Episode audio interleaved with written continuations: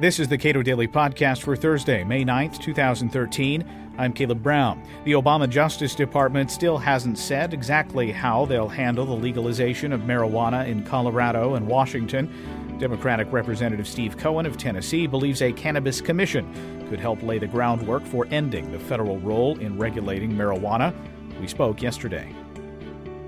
Since the legalization of marijuana in Colorado and Washington, what has been the federal response? I know you've been in communication with the Justice Department about it, but what has been their response? It's been rather limited. Uh, I did question the president at the Democratic retreat in January uh, about the issue in general, and he did say that they were he was aware of the voters' responses and that they would not uh, he didn't foresee them making possession of marijuana a area they would emphasize, but he said they had to follow what laws we made, and that uh, we left it at that. I didn't follow up with another question, and I think that he's made that fairly clear that he wants to take a different approach on drugs and more as a health situation than a criminal situation, but. Uh, the Justice Department hasn't said what they're going to do specifically with Colorado or Washington. Now, George Bush, when he was running for president in 2000, also said that he wanted to take uh, drugs and treat it more as a public health issue rather than a criminal issue. And we, we saw what, what occurred there. And President Obama has been a drug warrior. Well, we have seen unfortunate results. In 1972, there was a Shafer Commission, former Pennsylvania Governor uh, William Shafer, uh, a commission set up by President Nixon which said that marijuana should be decriminalized, and not soon thereafter, uh, not far thereafter, the war on drugs began. You want to create a cannabis commission. What is the end in mind there? Well, I think that the facts should be known, and I think when you look at the facts of what it cost society in terms of law enforcement personnel to police for um, marijuana arrests, growing and or possessing and using, what it costs the criminal justice system to prosecute and or deal with on probation, what it costs the, the prison system to house prisoners, even sale or even short stays for possession, uh, and what could be brought in, and we'll see what happens from Washington and Colorado, the laboratories of democracy, as Louis Justice Brandeis spoke of, how much tax revenues are garnered. Uh, then I think the facts will speak for themselves. Uh, that um, it's, it's economically uh, folly for us to continue to have prohibition that we learned in the 20s didn't work with alcohol, and we're repeating the same uh, mistake with marijuana. The president uh, according to you, said that, that they wanted to go ahead and enforce the law. That is, that is, of course, the president's duty. That's the purpose, part of the purpose of the executive branch. So, what laws need to change? It's my understanding from some folks who are here this week from Kentucky on a hemp bill is that what really has to happen is a change in the Controlled Substances Act. Is that right?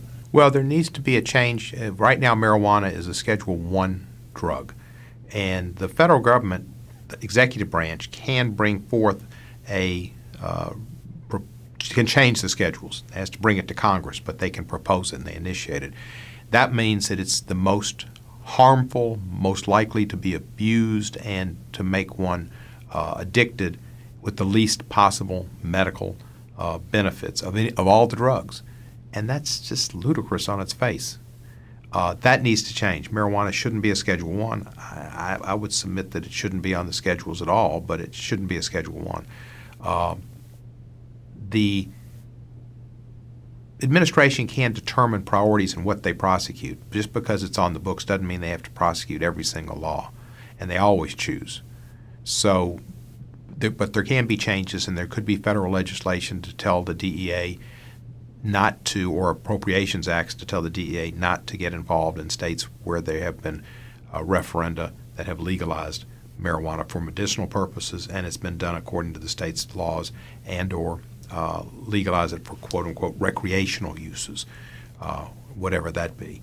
Uh, and so those laws could be passed, uh, or those appropriations could be restricted to um, stop the DEA from pursuing uh, people that are complying with state law the president has said that he would stand down in states that had legalized marijuana for whatever purpose. He simply hasn't done that. Not yet, and I certainly hope he does. I mean, Brandeis was one of the great minds of our country, and he, I, I often marveled at his logic. And the, and the states are the laboratories of democracy. Here we've got two states that are willing to uh, try and see what happens, and and uh, it'll be interesting. Do, do they have increased tourism? Do they have increased sales tax from the sale of food? Uh, do they have uh, lesser cost for law enforcement and and and, and uh, uh, penal institutions? And do they have what's the effect, if any, on driving? Are DWIs increased or decreased? Uh, is there a problem with driving while under the influence of marijuana? Is that comparable to driving under the influence of alcohol? And um, it, it, may or may not. We'll find out from the states after a few years. They would be our laboratories. And that's what part of this report would tell us. Now, but in Colorado and Washington, these are both states that, despite the fact that they have legalized marijuana, they are operating in an unclear legal environment because it is unclear what the Justice Department is going to do. So, do you think that the whatever response in terms of revenues, uh, tax revenues, or uh, for that matter, uh, the actual setting up of the retail establishments to to uh, provide this marijuana won't that be somewhat muted a little bit? Well, I think it's going to happen. I may be wrong, but several Congress people, bipartisan, uh, Blumenauer of Oregon and Polis of Colorado and uh, Sam Farr in California, John Conyers, myself, uh, some other people on our side of the aisle, uh, and, and Dana Rohrabacher in California, and a few other people on that side of the aisle, have asked that uh, the federal government not get involved, that we let the laboratories continue. And we've also got bills that have been filed to say that uh, marijuana should be like alcohol and should be left up to the states. Now, originally, Ron Paul and Barney Frank were the prime sponsors uh, of that legislation. It's I think Jared Polis is the prime sponsor now, and um, leave it to the states to decide how they want to deal with this issue. So, to the extent that that is done federally, can't you just create a carve out in the Controlled Substances Act for states that treat these drugs differently? Right, and I think that's what would have to happen, and, I, and hopefully will, and hopefully the, the General Holder will come up with a policy that allows this to, to continue, and he might. Uh, it just in California, there's been some issues with the medical marijuana folks, and there's been some allegations.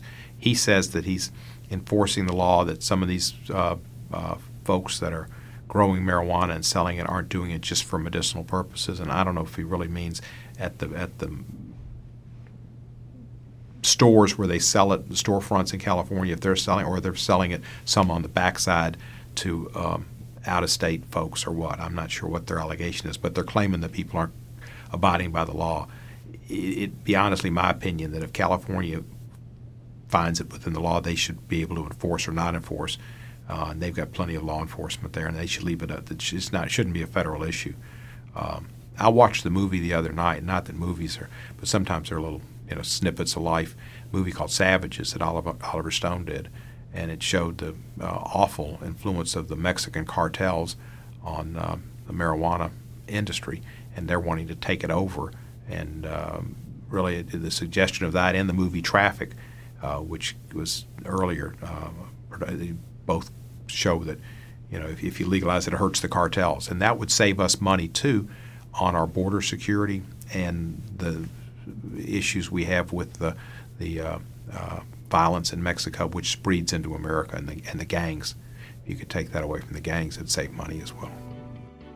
Representative Steve Cohen represents Memphis, Tennessee in the U.S. House. You can read more of our work on drug policy at our website, cato.org.